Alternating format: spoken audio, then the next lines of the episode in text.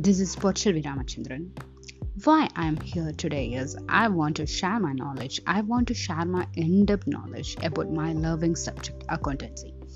Today I am going to take the first lesson in accountancy. I thank God for this wonderful chance.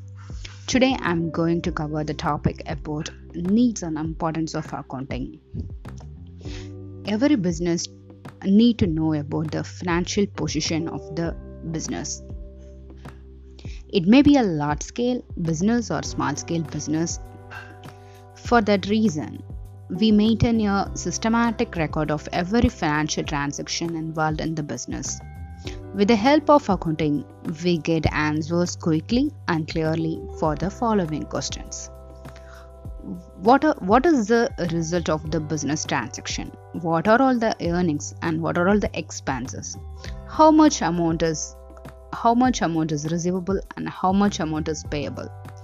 What are the nature and value of assets and what are the nature and value of liabilities?